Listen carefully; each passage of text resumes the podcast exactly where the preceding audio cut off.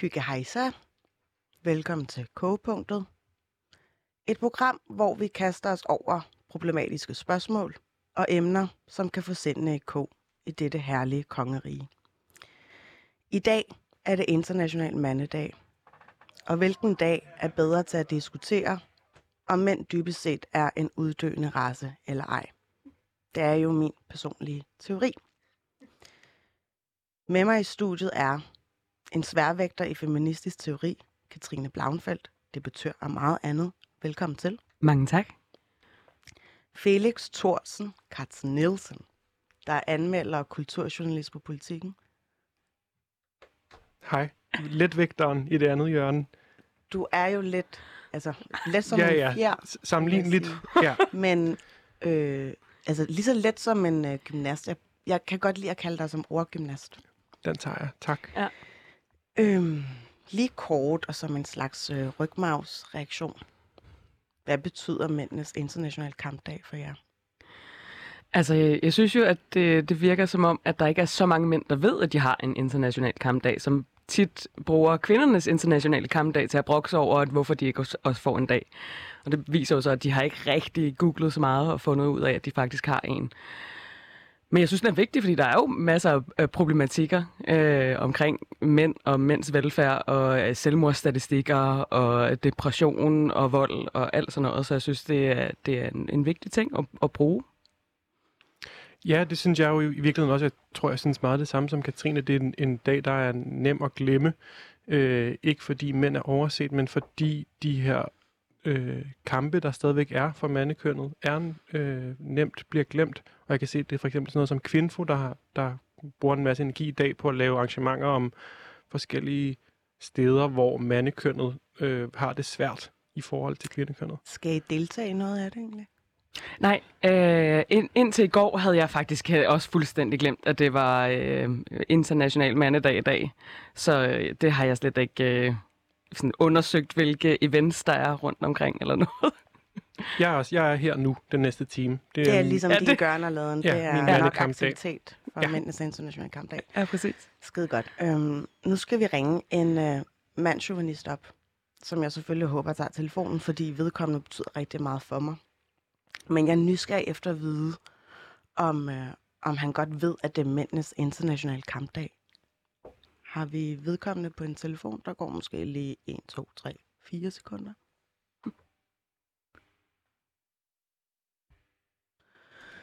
Oh, det bliver spændende, hvem jeg ringer op, hva'? Three is a magic number. Yes, it is. It's a magic Og det er den største number. mandsjuvenist, jeg kender. Somewhere in the ancient mystic trinity, you get three as a magic number. The past and the present and the future. Ej, er det spændende, ikke? Jo. Hvem er i den anden ende? Brain and the body. 20, 94. Det, det gad vedkommende så ikke. Øh, af god grund måske, fordi det var faktisk min kære far, jeg gerne ville have ringet op. øh, for ligesom at stille ham spørgsmålet, hvordan er det at være far til tre døtre, og så videre. Men så går vi jo øh, videre, lidt og elegant til noget statistik. Mm. Fordi mænd bliver i gennemsnit 79 år, sammenlignet med kvinder, der i gennemsnit bliver 83. Mænd over 50 år koster i dag ca. 20% mere i sundhedsudgifter til sammenligning med kvinder. I samme aldersgruppe, vil jeg mærke. Og 77% af alle mænd i Danmark er hjemløse.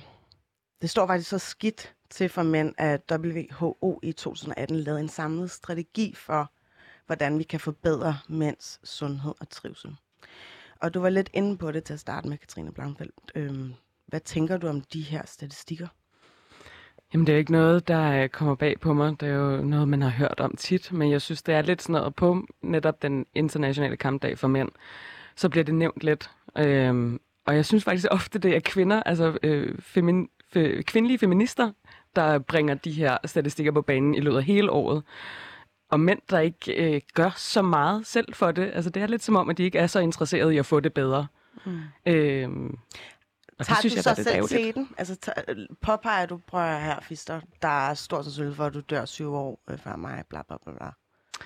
Nej, men jeg har i tale sætter ofte det med, øh, at mænd skal være bedre til, altså det er jo en kliché efterhånden at sige, men at skal være bedre til at tale om følelser. Øhm, og nu mener jeg ikke bare, at man lige har haft en dårlig dag, øh, men nu mener jeg også, når man for eksempel bliver skilt, eller man mister et job, man har haft i mange år, bliver fyret. Der er nogle af alle de her rigtig store livsomvæltende ting, som mænd ikke håndterer særlig godt i forhold til kvinder, og de tager det enten øh, internaliserer de det, og synes, at de selv er forfærdelige, og så begår de selvmord, mm. øh, eller, eller tyr til stoffer og alkohol, og sådan ligesom går i fordav på en eller anden måde. Eller så vender de det udadtil, som hvis det er en kone, der ligesom er gået fra manden, så skal hun slås ihjel. Øh, det, det den der sorg og vrede og fortvivlelse, som man kan føle i de her store livsomvæltende situationer, har mænd ikke lært at deal med. Så de ved ikke, hvad det er. Øh, de ved ikke, hvad det vil sige at, at søge hjælp og snakke om det og bearbejde alle de her hårde følelser, fordi det er ukendt for dem. De har ikke fået de her redskaber. Så derfor bliver det på sådan nogle rigtig giftige måder, som de øh, reagerer på. Er det så giftigt, Felix Thorsen? Øh, det kan det blive, tror jeg. Der, jeg tænker også, at det, det er så ærgerligt, at der er mange, der tror, at feminisme ikke også gerne vil kæmpe for mænds rettigheder. Det handler jo om den ubalance, der er mellem kønnene. Og selvfølgelig har det i mange år for eksempel været sådan noget med ligeløn og kvinderettigheder, som har været ekstremt vigtigt, og hvor der er sket en masse vidunderlige ting. Og så øh, synes jeg jo også, at der er mange mennesker, der har kæmpet for manderollerne og mænds rettigheder, som jo ikke er rettigheder på samme måde med, at du skal have lov til at gå ned og stemme, eller du skal have det samme som din kvindelige kollega, men de mere de der bløde værdier, der ligger om bagved, som gør, at mænd ikke går til lægen, mænd ikke snakker om deres følelser, mænd bliver syge uden at sige det til nogen, mm. øh, og dør uden at sige det til nogen, er jo, det er jo en frygtelig, frygtelig øh, historie, som jeg tænker, at der er alle mulige gode grunde til, at vi øh, skal gøre noget ved. Mm. Og det, er jo, og det er jo netop derfor, det skal hedde øh, feminisme. Jeg er tit blevet spurgt om, hvorfor skal det ikke hedde humanisme, eller hvorfor skal det ikke hedde alle mulige andre navne? Fordi så er der fokus på kvinder. Hvis nu, at I kvinder siger, at det gælder alle køn, øh, hvorfor skal det så hedde feminisme? Og det er jo fordi, det er det feminine, der er undertrykt. Og nu mener jeg ikke kun i det kvindelige, jeg mener jo det, det som vi betragter som noget feminin, som at snakke om følelser, som at være en, den primære omsorgsperson, som at have alle de her... Men gå i kjole. æstetisk. Ja, ja, gå i kjole, gå med make-up, øh, i det hele taget være feminin i sit kønsudtryk. Alt, hvad vi forbinder med det feminine, er undertrykt. Så når det feminine, som det vi opfatter som det feminine, bliver sat over en mand, som for eksempel har grædet, taler om følelser, øh, søger psykologhjælp, alle de her ting, så det er jo det, der bliver latterligt gjort. Det er det, der ligesom bliver set ned på. Det er som om, at du ikke er, en, er i går så en rigtig mand, hvis du besidder alle de her ting. Så derfor bliver det undertrykt. Så det, det er alt det, som vi betragter som det feminine i mænd, kvinder og øh, non-binære, som er, mm. er, er det negative, det der bliver set ned på. Og det er derfor, det er vigtigt at, at have den navn, der i navnet nævner det, som der er altså problemet, det man skal ligesom tage hånd om, og det vi skal forstå, hvorfor at det bliver set ned på. Og det klassiske semantiske eksempel er jo ordet tøssepige. Eller tøssedreng, undskyld.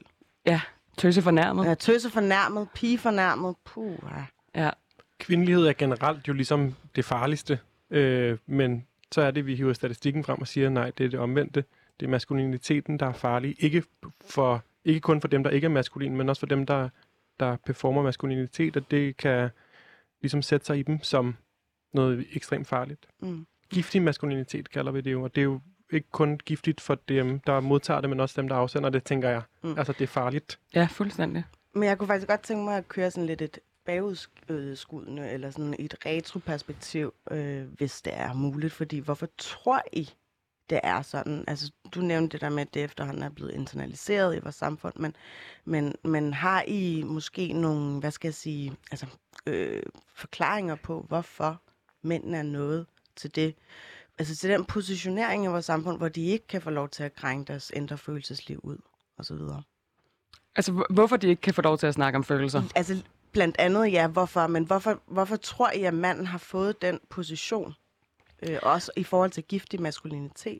Men det er jo helt de gamle, helt gamle, gamle kønsroller, hvor det er sådan, altså når vi går helt tilbage til i forhold til kvinder, der skulle være derhjemme og sørge for alt det huslige, og det var manden, der skulle sørge for øh, at, at brødføde en hel familie. Så det var meget vigtigt, at han ligesom kunne det her. Altså mm. hele hans identitet afhang af, at han kunne øh, lave børn for det første, og helst hvad, skulle der i hvert fald også lige være nogle drengebørn. Mm. Øh, og så skulle gå på arbejde og sørge for det her hus, og sørge for, at der var mad på bordet, og sørge for alle de her ting. Og det var ligesom hans øh, identitet. Hvis det krakelerede på en eller anden måde, så gik det galt. Altså det, og det er det, at drenge til del stadig i dag, men selvfølgelig ikke lige så meget som for 100 år siden, mm. stadig bliver opdraget til at have den her mere traditionelle manderolle, og hvor at, som man ser øh, piger øh, bliver, bliver hvad hedder det, opfordret til og encouraged til at øh, vise følelser og vise omsorg over for andre og vise empati.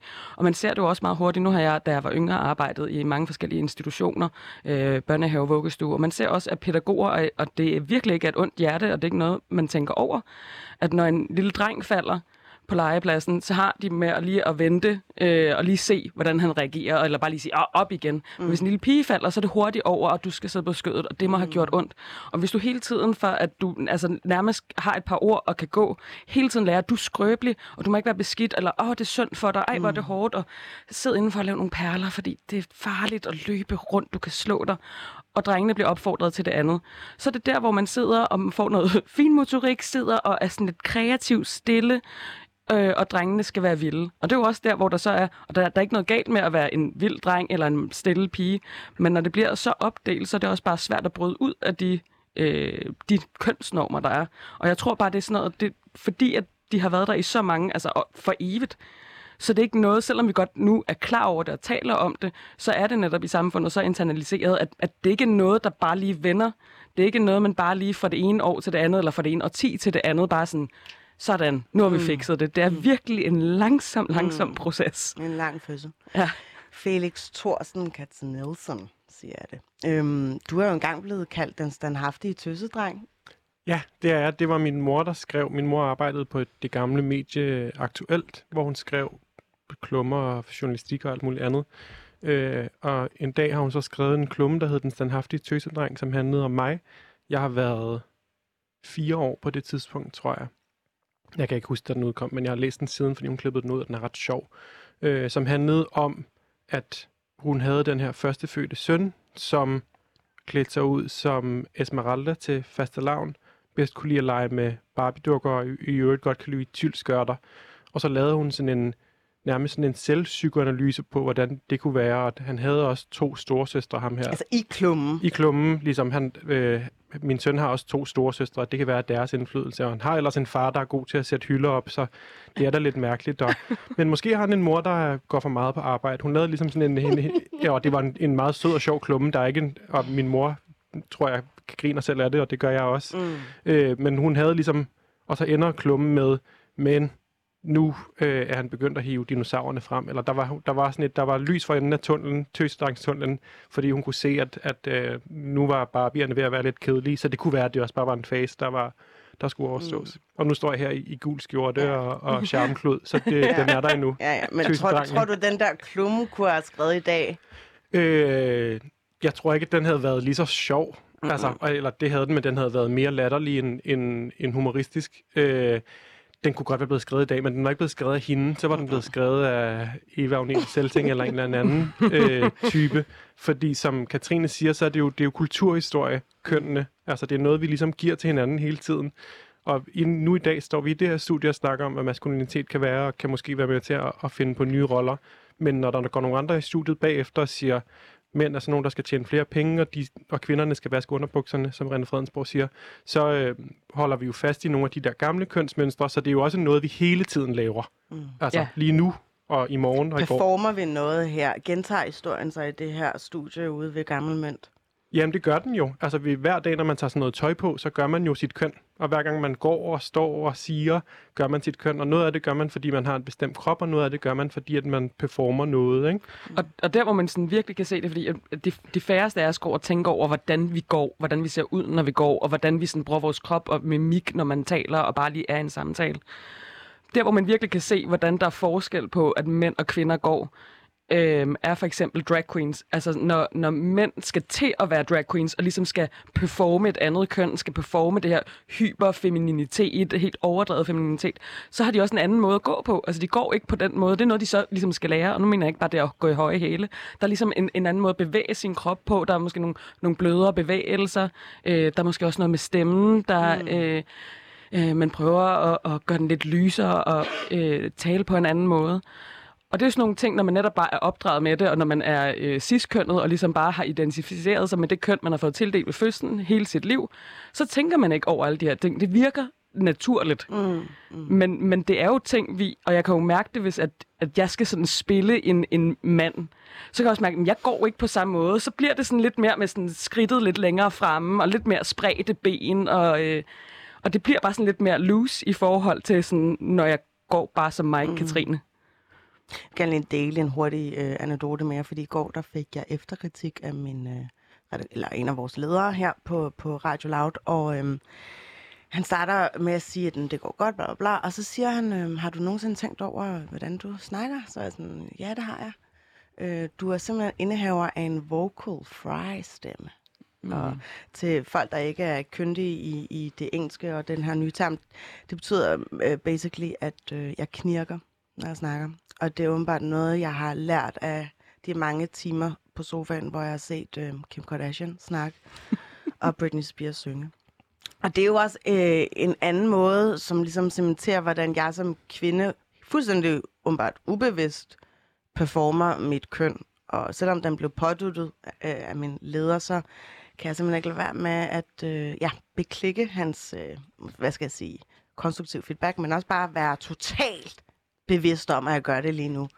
Så øh, jeg pr- prøver at snakke på en anden måde. jeg er selvfølgelig også lidt syfilis, så det hjælper ikke på det.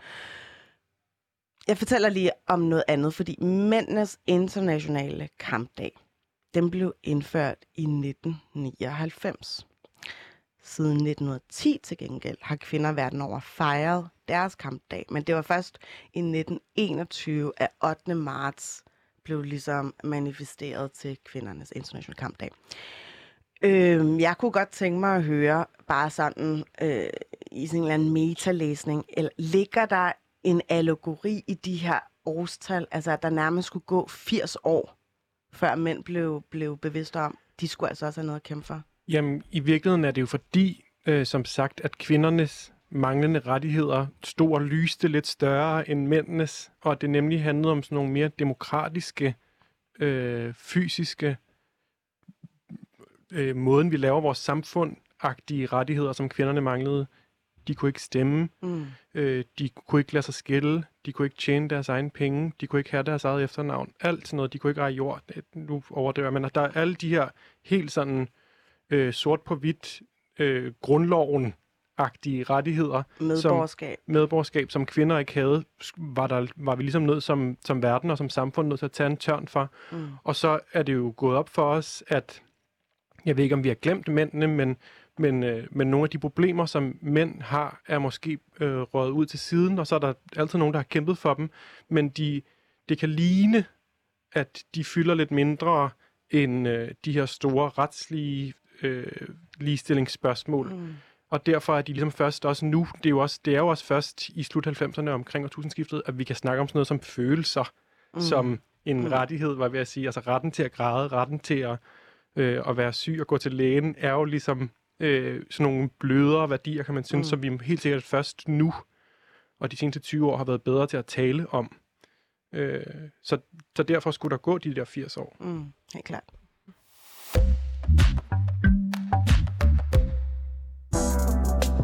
Bland dig i debatten. Send en sms til 92 45 99 45.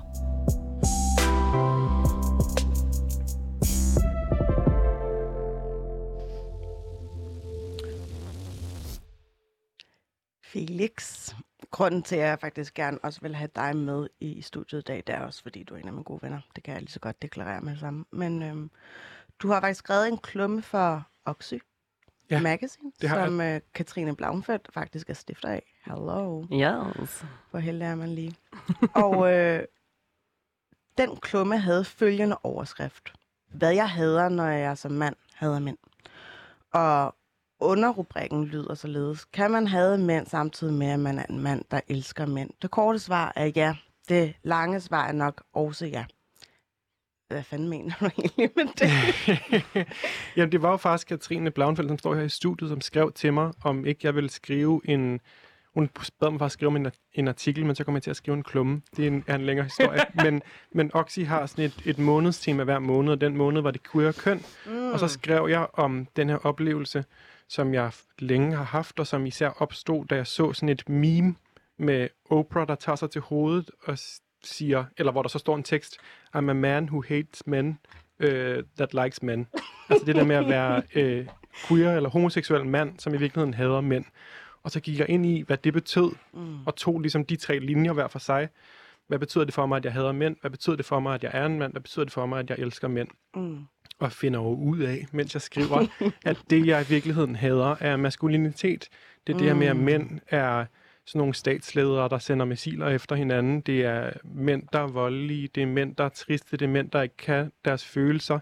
Det er mænd, der har den her, der skal performe den her hårdhed. Det er mænd, der råber er mennesker i kjole på gaden. Øh, alle de her ting, som jeg synes i virkeligheden er uhyggelige ved mænd. Og så gik jeg ind i det der med, hvordan er det selv at være en mand, og kunne gå ned ad en, en mørk gyde, og pludselig se kvinden foran mig være bange, for nu kommer der en, en mand på 1,95, og ligesom leve med at være det der monster, man måske kan synes er uhyggeligt, og så samtidig gå ind på en dating app og lede efter nogle andre mænd, man kan hænge ud med, øh, og have romantiske forhold til. Mm. Øh, og jo så opdage i det der rum, hvor man er en mand, der bliver forelsket i andre mænd, der kan også godt være nogle giftige, uhyggelige macho-mænd inde i den verden, men man kan også vågne op ved siden af en blød mand og ligesom tænke, gud, vi ligger her og er med til at finde på noget ny maskulinitet, som ikke er den samme. Mm. Mm. Så det var overflyvningen på ja. Oxyklum. Ja, mm. smukt. Øhm, Katrine Blauenfeldt, jeg mm-hmm. stillede dig jo en opgave, som jeg 100% øh, godt ved, at du har løst. Nemlig at lave en liste over ting ved mænd, der irriterer dig. Ja. Det kan måske føles som noget af en øh, præmis, der bliver leveret i, øh, i k-punktet. Så hvis man ikke kan lide det råt, så skal man slukke for sin radio lige nu, for det bliver så fersk som en, øh, som en tangsalat, faktisk. Så Katrine, Ja. hvad står der på den liste? Der står, øh, jeg føler ikke, jeg vil godt lige sige, at det her, det er ikke en endegyldig liste. Jeg kunne godt blive ved med at skrive på den. Alright. Men jeg følte også, at jeg skulle ikke tage en hel time op med bare at stå og læse op. Men her er det. Øh, ting, der irriterer mig med, ved mænd. Mænd, der ikke vasker sig i røven. Mænd, der kun skifter sengetøj hver tredje måned. Mænd, der kun har én hovedpude. Mænd, der har flere hovedpuder, men hvor de alle er mindst 20 år gamle og helt flade. Mænd, der ikke går til tandlægen. Mænd, der, mænd, der vil have ros for at acceptere en kvindes nej. Mænd, der forventer ros for at tømme opvaskemaskinen. Mænd, der ikke kan finde ud af at vaske tøj. Mænd, der barberer sig hen over håndvasken og ikke fjerner skægresterne bagefter. Mænd, der hedder Christian med K. Mænd, der kommer med følgende udtalelse om kød. Alt under 500 gram af pålæg. Mænd, mænd, der siger, ikke alle mænd. Mænd på 45 plus, der går med omvendt kasket. Mænd, der ikke vil kysse, efter man har haft deres pæk i munden. Sådan. Det er en god liste. Ja. Det er nærmest et kunstværk, vil jeg gerne pointere. Felix, du har også lavet en liste. Ja, øh, og noget af den dukkede op her, da jeg lige forklarede min klumme. Øh, det, jeg synes er irriterende ved mænd, er, at det er mænd, der bestemmer, og de er dårlige til det. Det er mænd, der er chefer, de er dårlige til Mm. det. Det er mænd, der får flest penge for det, de laver, og de er dårlige til det. Og sådan kunne jeg blive ved. Det er mænd, der er øverst på rigtig mange ting i samfundet, og det er de ikke særlig gode til, siger jeg øh, groft, fordi not all men, som vi husker. men øh, det er sgu ikke godt nok, at det ikke er alle mænd. Mm. Øhm, men, øh, men vil jo også hellere i virkeligheden, og det er mit modpræmis mod kogepunktet, vil jo hellere drømme stort om de mænd, der Ja. kan findes. Den maskulinitet, som går i kjole og i bukser, Mm. mm. og ikke hedder Harry Styles og alt det andet. Mm. Øh, de Og mænd, heller vi ikke kan skal finde på. for at være Harry Styles. Lige præcis. Han synger også dejligt. Men øh, de mænd, vi ligesom kan drømme frem, Mm. øh, og som pludselig kan komme gående på gaden. Mm. Jeg synes også, det er meget fint. Jeg har også øh, altså sådan, øh, mænd, der netop taler om følelser. Man synes, det er lidt svært, og man kan se, det er lidt svært, men de gør det alligevel. Og så bliver de lidt generte, og det de selv godt ved, at de bliver generte. Og især når det er sådan nogle meget traditionelle, heteroseksuelle, ciskønnede, mm. sådan maskuline mænd. Ja. Der bliver jeg lidt rørt, når jeg godt kan mærke på sådan, okay, det, det er noget, de arbejder med. De, de, øh, kæmper. De, de kæmper for netop, at de vil ikke ende som netop en eller anden, der begår selvmord, eller drikker sig ihjel, eller mister et job, de har haft i 30 år, og så lige pludselig ikke har nogen identitet, fordi de bare ikke har haft andet, fordi de har arbejdet 80 timer om ugen. Så ligesom prøver at gøre op med nogle af de her ting, og snakker med deres mandevenner om det, og snakker med deres mandevenner om, hvordan man taler om kvinder og til kvinder, og behandler kvinder. Mm. Øh, taler om samtykke, er, er, er fortaler for samtykke, og prøver at sætte sig ind i... Øh, øh, alle de her ord, der er om queer øh, personer, prøver ja. virkelig at lære det, og, og øh, er gode til at sige undskyld, når de så træder nogen over tæerne, hvor det ikke var med, vilje. Øh, jeg synes, jeg ser rigtig mange af. øh, selvom jeg stadig er rigtig Mm. bange for mænd, så synes jeg, jeg ser rigtig mange gode takter også. Altså, sådan, jeg har, jeg har håb. Det, da jeg skrev den der klumme i Oxy, var der også mænd, der skrev til mig, mænd, der kender mig en lille smule, så det er ikke fordi, det var sådan fremmede, men cis heteromænd, som ligesom skrev, gud, hvor var det dejligt, det er sådan nogle tanker, jeg også har haft, men det er sværere for mig, fordi jeg ligesom er inde og performe en anden maskulinitet. Mm. Det er nemt for mig som queer-mand at sige, at mænd er dumme, fordi Der var en heteroseksuel mand, der skrev til dig. Ja, der var flere, der skrev til mig, okay. og ligesom var sådan her, tak, det er jeg glad for. Også fordi der er jo der er ligesom en, en ung generation af mænd, som har fædre, som måske er den her mere øh, tunge macho-identitet. Mm. Og så er der nye generationer af mænd, som selvom de er helt heteroseksuelle og mm. øh, ligner mænd, og der er ikke noget der, så har de også nogle komplekser. Jeg, jeg snakkede med en, en, en vild sej fyr, som ligesom havde sagt, at han skulle være forældre, havde han fået det næsten sådan omklamrende over at skulle være far. Han kunne godt tænke sig at være mor, han kunne godt tænke sig at være forældre, men mm. det der med at være en farrolle føltes alt for øh, omklamrende og tungt og spændetrøjeagtigt. Og det synes jeg var vildt interessant, øh, for det var for eksempel ikke en, en, en afdeling, jeg var gået ind i, fordi jeg ikke har nogen børn. Øh, så der er, der er mænd, der hellere vil være mødre derude, og det synes jeg er, er spændende og dejligt. Nu er du jo meget øh, vant til at tale i mikrofon, og det er du blandt andet, fordi du også laver nogle podcasts for politikken. Buh, jeg skal selvfølgelig ikke lave skyldreklame for det, men jeg lader mærke til i forhold til selve, hvad skal jeg sige, eksponering af dem på social media, øh, på Facebook faktisk navnlig, der var der en kommentar, hvor der var et billede af dig, og kommentaren lød på, kunne I ikke have fundet en, der ikke havde et, øh, et kvindeligt udtryk? Er det rigtigt det er refereret? Øh, fra en af vores podcasts, Altså, der er I ligesom øh, breaket det her, wow. Felix ja. Thorsen fra Politiken, Ja. han skal have sin podcast. Øh, brevkassen tænker du måske på? brevkassen, undskyld, Ja, ja, ja, ja. brevkassen i juleedition. Ja.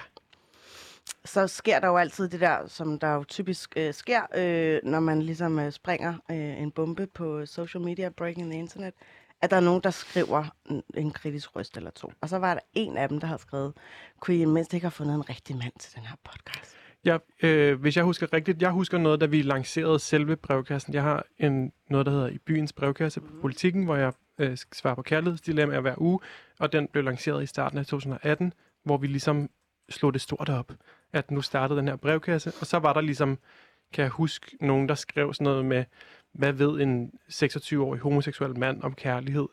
Øh, agtigt, et eller andet. Øh, og så måtte jeg ind og sige, jeg er kun 25, øh, og vent og se, agtigt. Ja, Øh, wait for it, og, bitch. og så gik det jo, som det gik, og det var godt.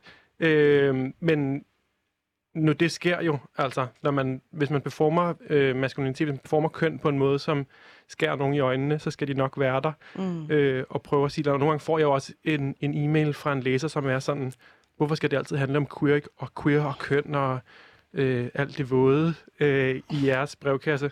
Og så må jeg svare, at det er fordi, det er sgu det, livet er fuld af. Ja, og det står jo enhver læser, øh, boomer-læser, om man vil, øh, frit for, at man vil stille dig et øh, kærlighedsrelateret, whatever-relateret spørgsmål i brevkassen, så det er jo ikke fordi, at det er en adgangsbillet i sig selv at være queer-person. Der er totalt åbent, og øh, artiklerne kan jo ikke læses uden abonnement, så I skal bare hoppe ind. Alright.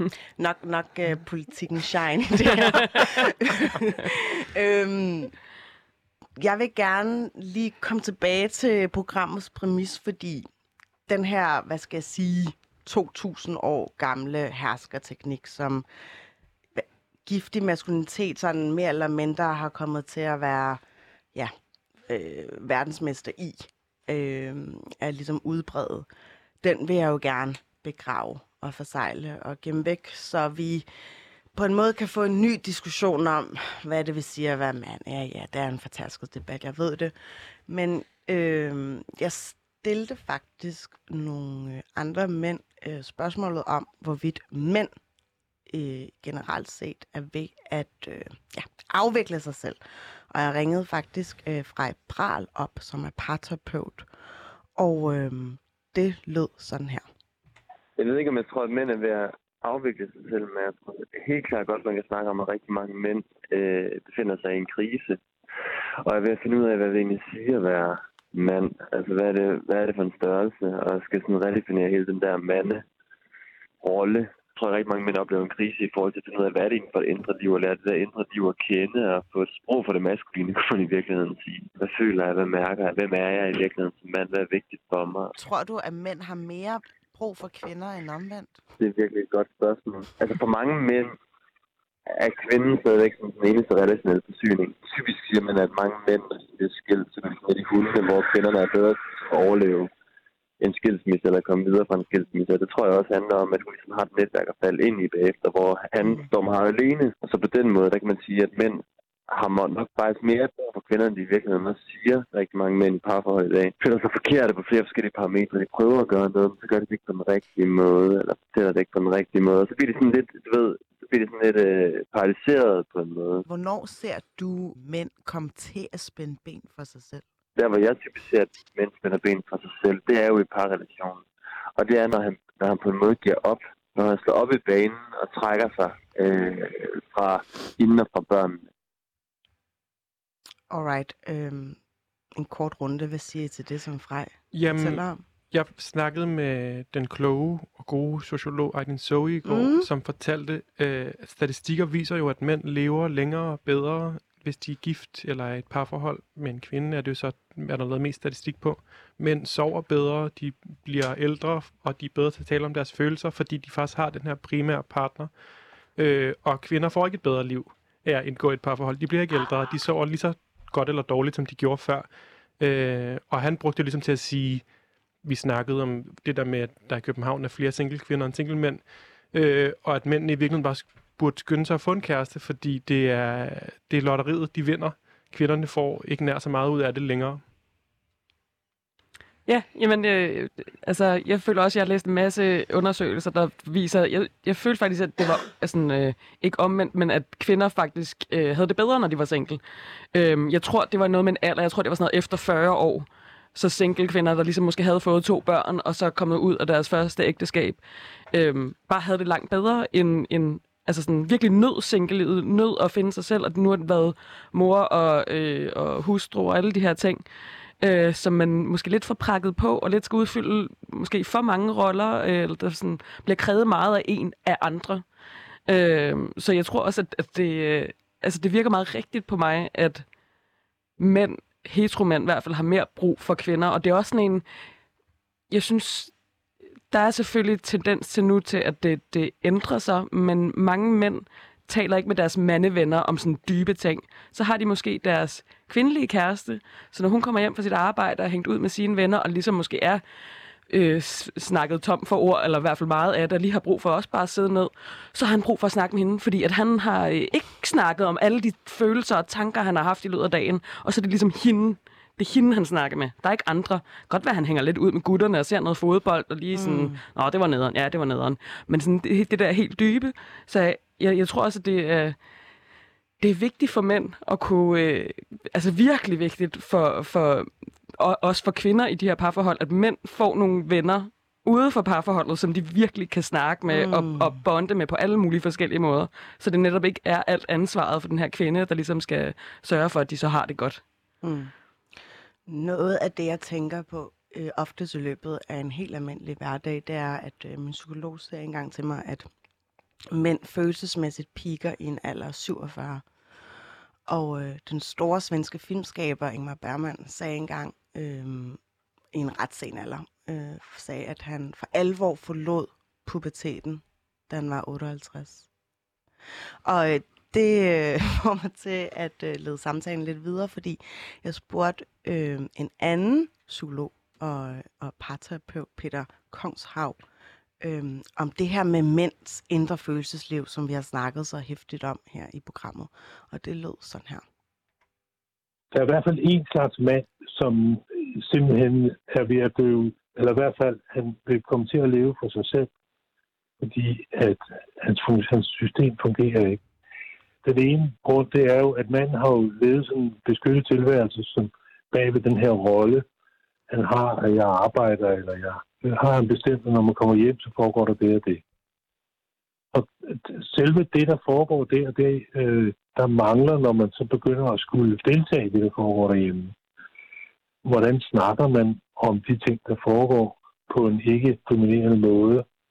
Og hvordan melder man sig ind med ting, hvor man har det svært? Hvordan snakker man om sin sårbarhed?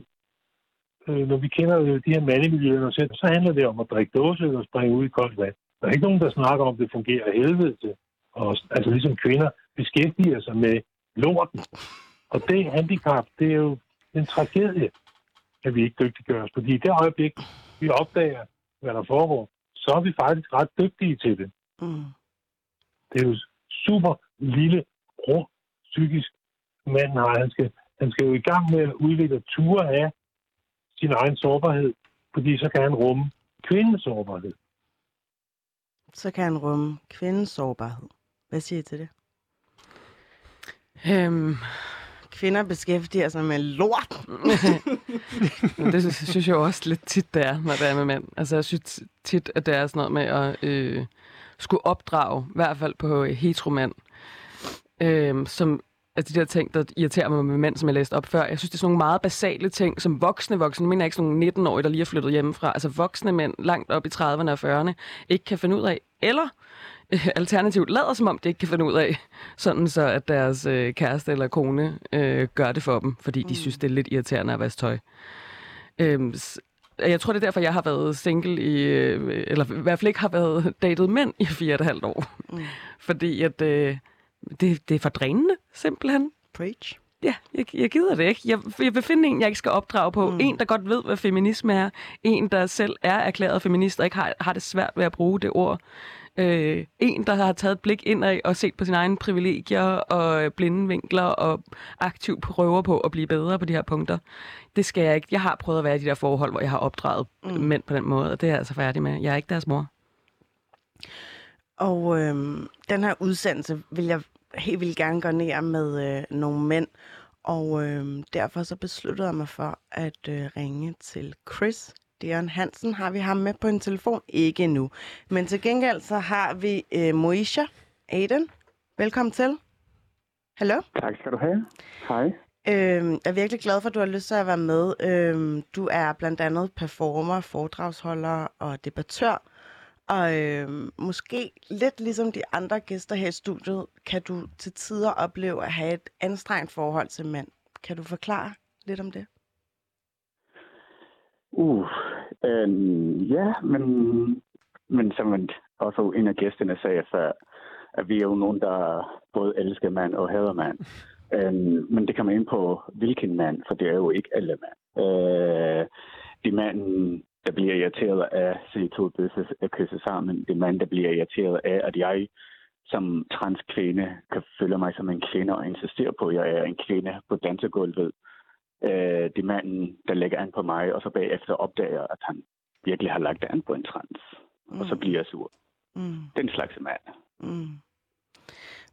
Hvad, øh, hvad tænker du om det her med, at mænd mm, på et tidspunkt angiveligt kommer til at deevaluere sig selv, eller måske øh, ja, øh, deres udvikling i, i grove træk er gået stå? Øhm, men manden er både i udvikling og i af, afvikling, når jeg lyttede med i jeres samtaler, så gik det op for mig sådan, jamen, hvor er manden i den her samtale? De to sidste uh, kvinde, en gay mand og en transmand, der snakker om manden. Øhm, og vi snakkede om en statistik, at jamen, alt hvad der sker ved mand, hetero cis-kønnede mand, det er noget, han gør ved sig selv. Han drikker sig selv ihjel, han bliver hjemløs, han går kriminalitet og kommer i fængslet. Han kan ikke øh, holde på sin kone, og når hun vil skilles, som der bliver også sagt, så bliver han sur og slår hende ihjel. Mm. Mindes, kan Jeg man vil- snakke om... Jeg vil gerne lige sige, at øh, efter det her program, som jeg håber aldrig slutter, men der kan man jo høre min kollega Ali Aminali, som har inviteret et andet stjernehold ind af gæster, nemlig Eva Unedi Selsing og, øh, hvad der hedder, Peter Olbæk, til at snakke om, mænd er det stærke køn. Så, øh, men, men jeg har faktisk også en Eller anden... køn. Ja, jeg har faktisk også en anden gæst, som jeg er rigtig, rigtig glad for er med på en telefonlinje fra Aarhus. Chris, er du med? Ja, det er i hvert fald. Skide godt. Øhm, Chris Dion Hansen, du er ved at udda- uddanne dig til maler, men som den kyndige Paradise-seer måske kan genkende, så, øh, så går dit navn nemlig igen i, øh, i reality-genren, nemlig fordi at Du medvirkede Paradise Hotel ved sidste sæson, er det korrekt? Ja, altså den her sæson, der kører nu, Ja. er jeg med i. Ja. Ja. Og øh, der leverer du lidt af en overraskelse. Kan du lige fortælle lidt om det? Jamen, jeg leverer bare, at jeg, øh, jeg ikke lige er født sådan her, men jeg er født som noget andet. Mm. Og det, øh, og det er bare det. Mm. Øh, du er født som en kvinde, hvis der er nogen, der skulle være i tvivl om det. Men øh, det er Nå, jo ja. faktisk lidt en, øh, øh, en ligegyldig detalje, fordi jeg kunne rigtig godt tænke mig at spørge dig, hvad betyder International Mandedag egentlig for dig? Øh, Jamen, jeg synes da, det er topfedt, at øh, mændene har fået en dag. Det, er- det er da lækkert.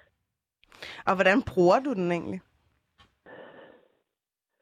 Altså, øh, jeg, jeg bruger den egentlig ikke rigtig så meget. Jeg synes ikke rigtigt, der skal være en specifik dag til at mændenes dag eller kvindernes dag. Det er jo bare, alle dage er jo bare alle kønnenes dag, synes jeg. Jeg synes ikke, der skal være én specifik dag til noget som helst. Jeg synes bare, man skal gøre det i hverdagen generelt. Øhm, nu har vi snakket rigtig meget om de ting, som øh, nogle gange kommer til at spænde lidt ben for mænd, blandt andet fordi de desværre figurerer i den negative ende af de øh, dårlige statistikker. De kommer til at, eller mænd kommer til at indtage førstepladsen i forhold til selvmord og være hjemløs og stå øh, uden uddannelse, øh, og øh, har, er også mere disponeret for at blive spilafhængige. Så jeg kunne godt tænke mig at høre dig. Er der noget ved mandekønnet, som, som du synes er træls? Absolut ikke. Det synes jeg ikke. Jeg ved ikke rigtig, om jeg skulle kunne svare noget andet, men jeg synes bare, det er topfed. Altså, det gør jeg. Og øh, Jeg, jeg synes ikke, der er noget, der, der er øv ved det her. Altså, Mm, mm. hvis det mm. er, så er det da langt federe. Altså, det der, der er der så mange mere pluspunkter, end det er at være noget andet. hvad er mest topfedt? Altså, det er jo, altså, når man generelt, så synes jeg jo bare, at man som mand har det øh, langt federe, og det er generelt alting, du, du slipper for, altså også kropsmæssigt. Altså, der er så mange ting, man slipper for øh, som mand, som altså, smerter generelt. Oj, oj, oj, det er lækkert lige at komme væk fra. Det, der har kvindekroppen jo noget mere at bære på. Øh, og, øh, ja, så det var sådan en generel ting. Jeg synes bare, det er lækkert. Jeg var rigtig, rigtig, rigtig glad ved det. Uh, undskyld, jeg lige spørger, øh, øh, Chris. Hvad, hvad er det for nogle smerter, du egentlig refererer til? Nå, ja, ja, men altså, vi har jo menstruationssmerter. Altså, den slipper man for, og det er man rigtig glad for. Man slipper for den der mundlige ting, der nu end er. Mm. Den slipper man også for. Øh, du slipper for, eller det ved jeg ikke rigtigt, altså, du slipper jo for at skulle føde. Jeg tænker også, det er sådan rimelig smertefuldt. Altså, der, det er bare, du har bare ikke de der smerter i kroppen. Du har mm. det bare Mm. lækkert. Altså, der er ikke noget, du skal tænke over på den måde. Jeg ved ikke, om det er okay at sige. Men altså, det, det er bare rart. Du har ikke de der skide humørsvingninger. Den kan vi også tage. Nej, hvor kan det bare... Altså, det, det, det kan være op ad bakken nogle gange. Og man ved ikke selv, hvorfor. Dem slipper du også for, synes jeg. Altså, det ved jeg ikke rigtigt. Nu snakker vi bare kroppen. Det er bare Mm. det, jeg har oplevet. Mm. De her, øh, jeg tager nemlig lige en kort øh, runde i studiet. I må stadig gerne være med på linjen. De her vælsindede kvinder, at de er jo også lidt pres, ikke? Som Chris lidt øh, fremhæver. Altså humørsvingninger og sådan nogle lidt, øh, hvad skal jeg sige, biologisk betinget ting. Øh, er, er det noget, som, øh, som, vi bliver, altså, som bliver fremhævet som, som et led i det her gaslightingsbrug? Eller er det, kan I, kan I se noget fra Chris' øh, perspektiv om, at der er nok noget om snakken? Altså, jeg kan jo ikke udtale mig om, hvordan Chris har fået det, og det er jo dejligt, hvis han har sluppet for at have humørsvingninger, hvis han leder det før. Øhm, jeg føler ikke, at det er en kvindeting at have humørsvingninger. Jeg, altså, jeg tror, jeg føler, at det største skam i verden er, at mænd har fået overbevist verden om, at kvinder er sådan et øh, det følelsesladet køn. Øh, jeg føler faktisk, at det er lidt som om, at det der vrede, som ligesom er brandet som, som en mandefølelse, den også er blevet brandet som en, sådan en ikke-følelse. Altså mm. det er sådan en natural state of mind, som mænd har. Men fordi mænd er så vrede, og det ligesom ikke bliver betragtet som en følelse, så det er sådan, nå, men det er jo de rationelle, det er dem, der ikke har øh, følelsesudsving. Det er jo bare sådan her, det er, det er normen. Alt det andet, det der, som kvinder gør, det er sådan noget lidt hysterisk, øh, vælsindede humørsvingninger og sådan noget. Altså jeg, jeg har, personligt har ikke nogen mænd i mit liv, der ikke har humørsvingninger. Så kan det være, at der er nogen, der er hvad kan man sige, bedre til at skjule det, eller trækker sig og er alene, når de har det. Øhm, og, og når jeg siger bedre til at skjule det, så er det jo ikke altid positivt, fordi det jo netop også kan være noget, der kan altså, skabe en masse indre konflikt, hvis man ikke ligesom kan vise de her humørsvingninger, som man nu har, og øh, altid skal håbe det op inde i sig selv. Mm. Øhm, så jeg, Det, det altså... Det undskyld, jeg afbryder. Det, jeg mener med humørsvinger, det er altså op til en menstruation eller noget, fordi der går altså et eller andet løs i kvindekroppen. Det gør der. Om man vil det eller ej, så er der nogen, der lider mere af det end, end andre. Det er ikke sådan en konstant humørsving, jeg mener. Jeg mener lige op til eller lige efter. Der, der, der er altså et eller andet i kroppen, der gør, at man, man får en lille bitte smule humørsvinger. Det, det er selvfølgelig Mm. øh, forskelligt fra, fra person til person. Men Chris, Men kan du genkende det det er der med vreden? Det der med mænd, de er jo standhaftige, og de, hvad skal jeg sige, udstråler kraft og har ret, eller det er meget mere legitimt at være vred. Jeg ved ikke, om jeg kan genkende som sådan. Jeg, altså, jeg har det også selv sådan. øh, men det ved jeg ikke rigtigt. Det ved jeg ikke, om jeg kan genkende. Øh, Moisha, er det noget, du kan genkende, det der med, at nogle gange så, woo, så øh, loser du lige dit temper der, og, øh, ja, øh, og har totalt følelserne ude på tøjet? Øhm, ikke rigtigt, men jeg kan genkende det der med menstruation også er noget smertefuldt. Øh, smertefuldt for kvinder, og så siger omskårede kvinder, fordi det er kvinder, og de bliver omskåret, så kan det lige pludselig ikke få menstruation. Og det er jo noget, jeg oplevede blandt en familie. Mm. Det, jeg kan, det andet, jeg også kan forstå, det er, jeg er jo også, fordi Chris og jeg bevæger os i begge verden, eller fra den ene verden og til den anden. Mm. Og en af mine største bekymringer var, da jeg skulle på hormoner, om jeg kommer til at lige pludselig have hormons, øh, hormon, Øv, jeg tror måske, hendes mobiltelefon røg. Den gav sgu op. Den, det kan være, den havde menstruation, man ved. Øh, Chris, øh, er du med stadig? Jeg ved ikke lige, hvad der skete, øh, men øh, øh, Felix og Katrine Blaufeldt er i hvert fald ikke udvandret, selvom der Vi er rig endnu. tradition for at gøre det åbenbart i mit program. Øhm, her til slut, vi skal til at runde af, nemlig... Øhm, altså, øh, senere i dag fortalte jeg jo, jeg, jeg breakede lige det her øh, meget besynderlige panel, som min kollega Ali Aminali øh, skal have med ind i studiet. Altså, det er jo sådan lidt en fløjkrig. Så sidder vi her og vil gerne lægge øh, den der lidt øh, giftige, hvad skal jeg sige, maskulinitetsidealer i, i graven. Og de er lidt, hvad skal jeg sige, ja, fortaler for det, mere eller mindre. Ikke? Tror I nogensinde, at øh, vi kan mødes på midten? Men jeg tror også, det er den der fløjkrig. Jeg tror, at der er nogle gange, hvor vi taler forbi hinanden. Fordi jeg synes ikke, at der er noget galt med at være, hvad kan man sige, traditionelt maskulin. Altså på den måde at gå maskulin klædt, eller øh, se fodbold og drikke øl og sådan noget. Alt med måde. Jeg tror virkelig, det er det der med at, at kunne være i kontakt med, hvad det er, man føler. Og jeg tror, at for mange øh, ciskønnede heteroseksuelle mænd, er det svært egentlig at mærke. Altså det er svært at identificere, hvad det er for noget ubehag, der er inde i kroppen, og det så bliver dealet med på ikke at snakke om det, øh, ikke at tage til lægen, øh, bare at drikke. Øhm, så, så det er ikke fordi, at det er sådan, du må ikke spise sovs og kartofler, og du skal gå i kjole og have nejlak på, og du må ikke gå i jeans længere, og overhovedet ikke. Jeg tror, det er hele den der, den, der undertrykker alle, også mændene selv, hvor det er sådan, men kunne det ikke være rart, hvis at du havde det pis dårligt, og så kunne få det bedre med nogen, der hjalp dig? Altså, hvorfor skal de her mænd stå alene og gøre alt selv? Sådan, no man is an island. Altså, mm. vi, vi men, mennesker har brug for hinanden. Og det er som om, at der så er halvdelen af vores art er sådan, øh, nej, det har vi ikke. Vi er ikke kun os selv. Vi har ikke brug for nogen. Jo, jo, vi har alle sammen brug for hinanden. Mm. Og jeg tror bare, det er det. Jeg har ikke sådan noget med, at nu skal alle gå klædt som Harry Styles, eller altså sådan, gå klædt præcis, som du har lyst til, mm. og have de hobbyer, som du har lyst til. Men, men bed om hjælp. Øh, snak om dine følelser.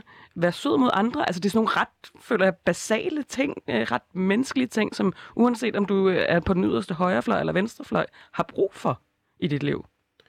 Jamen, jeg tænker også, der vil altid være fløjkrig, og vi kan altid skændes om et eller andet. Det holder nok ikke op, ellers vil der heller ikke være nogen radiomedier og avismedier tilbage, for vi skal have noget at skændes om. Men jeg synes jo også, at jeg har bare et glupsk forhold til køn og til kønsudtryk. Jeg vil bare have, at der er flere. Jeg vil have mere maskulinitet. Jeg vil have mere femininitet. Jeg vil bare have, at vi åbner alle skabene op samtidig og tager alt tøjet på. Og Fordi intet så bliver fortolkningsrammen udvidet. Ja, lige præcis. Jeg har ikke brug for, at vi får ret i, den her, i det her radioprogram, og det er vores maskulinitet eller femininitet, der vinder. Jeg har brug for, at jeg vil gerne personligt vinde af alle mulige grunde, men jeg vil bare gerne have, at der er plads til det hele. Og det, jeg er- bliver sådan helt uh, first aid-agtig. Uh, we are the world. Der skal Mm. ligesom, vi er nødt til at bare at give plads til hinanden. Øhm, og jeg bliver bare ved med at åbne de der køkkenskab, og så må øh, Selting gå og smække dem i bag mig. øhm, Hun har faktisk taget en boremaskine med i dag. det er godt. Hun kan hænge hylderne op. Så kan jeg være den standhaftige tøsdreng.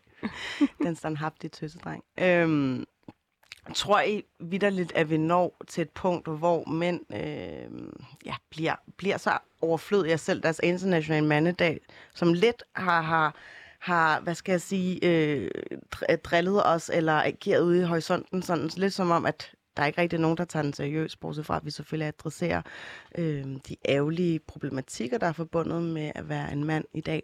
Men, men, men tror I seriøst på et tidspunkt, at kvinder bliver så selvstændige kvæg, at de mange år på, på arbejdsmarkedet, og man nu om dagen også kan få et barn helt alene, at, at, at mænd bare bliver en, et, øh, et semikolon? Det tror jeg er sådan en, øh, en sci-fi-fortælling, som nogen vil synes er, er en gyser, eller sådan en, øh, hvi- hvis ikke kvinderne tager tilbage bag kødgryderne, så får vi sådan en verden, hvor der ikke er nogen mænd tilbage, og kvinderne er sådan nogle Nu kunne du enlige forestille dig, at du den.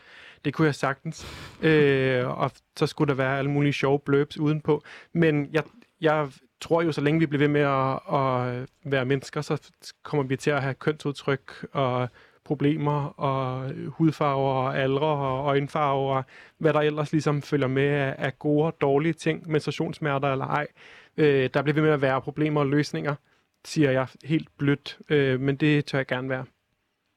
Ja, jamen jeg, er- jeg er sådan set enig. Jeg, altså jeg tror, at lidt som... Nu kan jeg ikke huske, hvem af dem, du havde interviewet der, der var med båndet, der sagde det, men at øh, hvis man ikke lærer lidt nogle af de her ting, Mm. altså at lære at danne nogle måske sundere relationer mm. til andre mænd, øh, lære ikke at være så afhængig af, af den kvinde, de er i et parforhold med, nu bliver det meget heteronormativt alt sammen, Mm. Øhm, så tror jeg, at der er, altså jeg, jeg kender personligt flere og flere kvinder, der har valgt mænd fra at få børn alene, for, fordi at de ikke har fundet en, der ligesom, øh, er- altså, hvor man løfter hinanden, hvor det er meget, når det er mig, der gør at løfte arbejdet. Det er for hårdt, øh, og så derfor har valgt at få børn alene. Mm.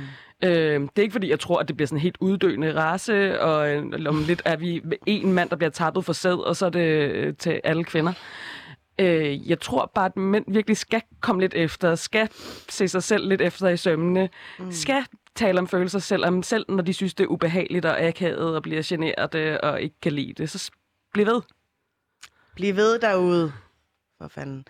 Æ, øh, vi skal til at runde af for i dag. Tak til mine gæster, Felix Thorsen Christian Nielsen, øh, anmelder og kulturjournalist på Politiken, Katrine Blauenfeldt, feministisk debattør og stifter af Oxy Magazine. Og sidst men ikke mindst, tusind tak, Chris Dion Hansen, tidligere Paradise øh, Hotel-deltager. Øh, tak fordi du gad at være med, og også til Moisha Aiden, øh, som er foredragsholder og debattør. I gjorde det skide godt. Du lytter til Kogepunktet med Phyllis Yazara. Jeg sender tirsdag til fredag kl. 11 til 12. Hvis du kunne lide, hvad du hørte, så kan du finde Kogepunktet på samtlige podcastplatforme. Du kan også abonnere på podcasten, så vil jeg blive evig glad.